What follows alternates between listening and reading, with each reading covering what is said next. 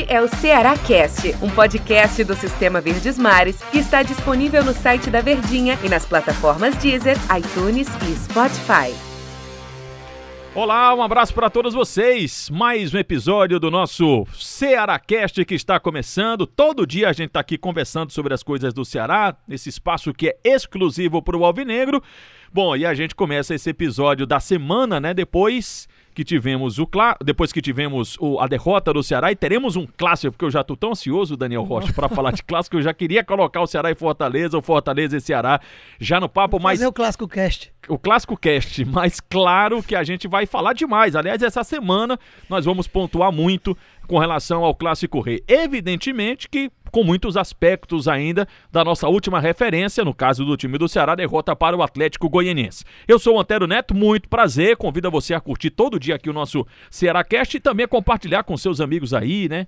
Bota no grupo da família. Tá super na moda, podcast. Podcast, não, aí, aí você compartilha. Ó, oh, os meninos falaram isso aí, o Daniel comentou, você concorda ou não concorda? O importante mesmo é você acompanhar a gente aqui todo dia. Como eu já adiantei, eu estou ao lado aqui de Daniel Rocha. Oi, Daniel. Fala, Antero. Tudo bem? Tudo beleza? Grande abraço para todo mundo que tá ligadinho com a gente. Semana de preparação para Clássico Rei, mas que infelizmente os podcasts não são de elogios mil. Pois é, cara. E com a bola muito elevada. Eu né? acho que vocês perceberam que eu até comecei o podcast aqui, né, o episódio de hoje assim, meu, ó, oh, tô começando, tal, porque poderia ter um momento e o Ceará poderia estar assim, respirando ares, não que não esteja, mas é porque é, já que você falou, Daniel, o clássico Reicast, né? Me parece que a derrota do Ceará ela doeu mais do que a derrota do Fortaleza. Acho que o banho de água fria, a decepção foi muito grande. E de fato, o Ceará tinha a faca e o queijo na mão ali para conquistar a terceira vitória a seguida, né? E a goiabada para completar, porque é bom demais, ó, queijo com goiabada. Então teve tudo isso. E aí quando não aconteceu, Daniel, virou uma grande decepção o resultado contra o Atlético, né? Inclusive, né? não faço mais podcast aqui dizendo que é, vai ganhar, Acabou que tem tudo na mão.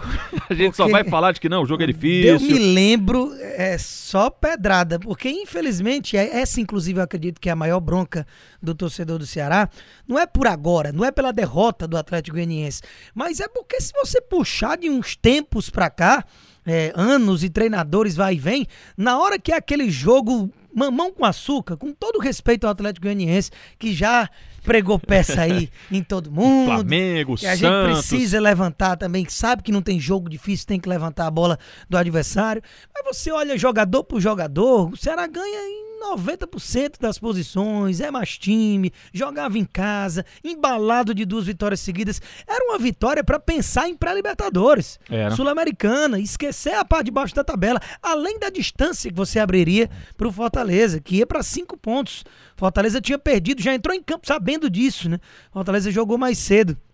Então, é, quando você vê essa ruma de oportunidade, essa ruma de situação pró o seu time e ela não acontece, é, pode ser até menos doído se dissesse, caramba, jogou muito, foi aquele jogo que faltou sorte, bolas na trave, o goleiro adversário brilhando, e numa bola o adversário foi lá e matou o jogo. Não foi. O Ceará jogou pior do que o seu rival no último sábado, o Atlético Goianiense, é, o jogo inteiro.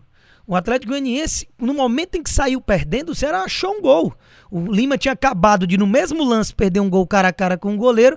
E ali, no, na sequência, o Léo Chu acabou abrindo o placar. Era um jogo muito igual e que o Atlético Goianiense oferecia muito mais dor de cabeça ao sistema defensivo do Ceará do que ao contrário. O Richard, inclusive, é o único jogador que eu consigo exaltar da atuação desse último jogo do Ceará, com duas defesaças daquela que era para valeu, esses três pontos é na sua conta. E infelizmente não adiantou, né? E eu comecei o podcast falando o quê? De que a gente ia, claro, tocar no assunto do Clássico Rei, trazer elementos do último jogo. A gente só falou até agora do Atlético Goianiense. Claro que é recente, né? Foi, foi agora há pouco. E foi algo que marcou muito, né? Negativamente, marcou demais. E aí, pro Clássico Rei, ele não esteve diante do Atlético Goianiense, o Vina tá de volta. E aí eu acho que o torcedor faz assim, ó.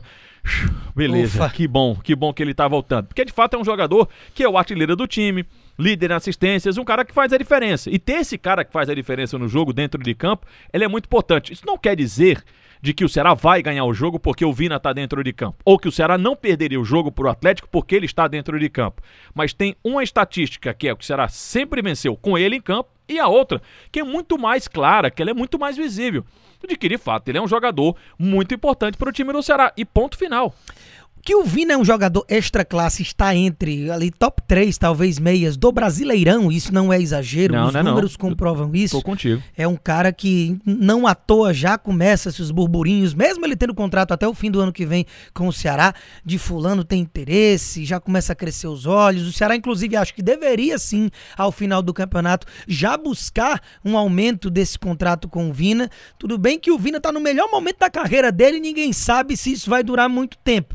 Mas até agora é o cara do time do Ceará e que é absolutamente natural você sentir falta desse jogador quando ele não está em campo.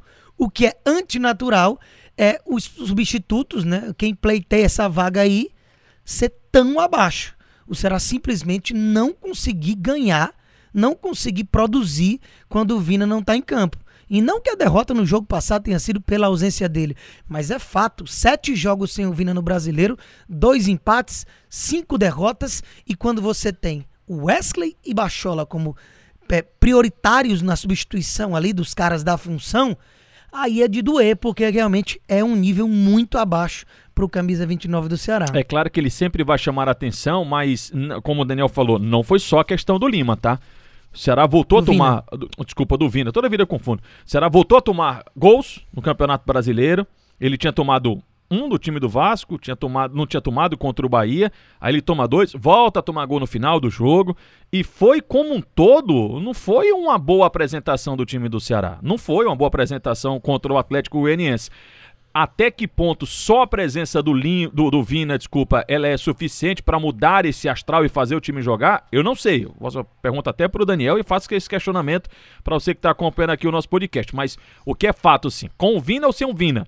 O Ceará não pode repetir a atuação que teve contra o Atlético Goianiense, contra o Fortaleza ou nem qualquer outra equipe nessa sequência de Campeonato Brasileiro. E eu entendo, viu, Daniel, que você tem as oscilações. Tem jogo que as coisas não acontecem, tem, né? Você vai mal, o time faz todo parte. vai mal, faz parte.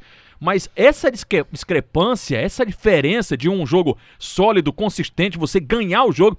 Acho que foi na sexta-feira, Daniel, foi na quinta que a gente falou aqui no podcast, de que com justiça o Ceará ganhou do Vasco e ganhou do Bahia. Não é que o Bahia ou o Vasco tenha perdido, não, porque tem uma diferençazinha aí. O Ceará ganhou, então você não pode, dois jogos fora, ganhar o jogo e quando chegar dentro de casa apresentar aquele futebol que você vai perder. E o que chama mais atenção negativamente ainda é que finalmente teve uma semana cheia, que há um bom tempo não sabia o que era isso, o time do Ceará, porque se manteve vivo na Copa do Brasil, por exemplo, aí até pouco, né? Então, vinha jogando nos meios de semana. Então, e quando não, não jogava por, pela Copa do Brasil, era jogo do brasileiro. Então teve sete dias aí de preparação de um jogo para o outro e infelizmente houve a regressão do futebol e não uma progressão dessas boas vitórias e merecimento de ter vencido o jogo, como você mencionou. Então a questão de tempo para trabalhar que todo técnico pede, descansar jogadores que estão basicamente estourados, infelizmente dentro de campo essa coisa não se reflete, né? Não. Então vai ter mais sete dias para trabalhar. Disso não vai ter como justificar mais uma atuação ruim caso ela aconteça no Clássico Rei. Só que tem um contraponto, o Vina volta. Então uma boa atuação já pode ser colocado em conta apenas porque o Vina está em campo. E mais uma vez vai ficar aquela dúvida de como é que o Ceará vai conseguir se virar sem esse jogador, que naturalmente vira e mexe pode estar fora. Né? Esse jogo promete muito. Ah, Antero, qual é o jogo de clássico rei que não promete? Mas esse jogo, porque depois o Ceará fecha 2020, grande 2020, contra o Santos. Fora de casa no dia 26 de dezembro. Fora de casa contra o é Santos, chumbo. 26 de dezembro. É pauleira. E até, tem até que ver como é que o Santos vai jogar, porque tá disputando aí a Taça Libertadores América. Se vai continuar. Se avançar, com... porque quarta-feira pega o Grêmio, né? É, pega, pega o Grêmio. Deve ir com o time, sei lá, titular, o time principal, enfim, tem que ver como é que vai ser. Mas esse jogo, esse clássico, ele ganha muita importância. Mas amanhã a gente conversa sobre outro aspecto dessa preparação do time do Ceará para o grande clássico rei de domingo. Por hoje é só. Então, a demanda. A demanda. Tchau, Daniel Rocha. Um abraço, pessoal. Até amanhã.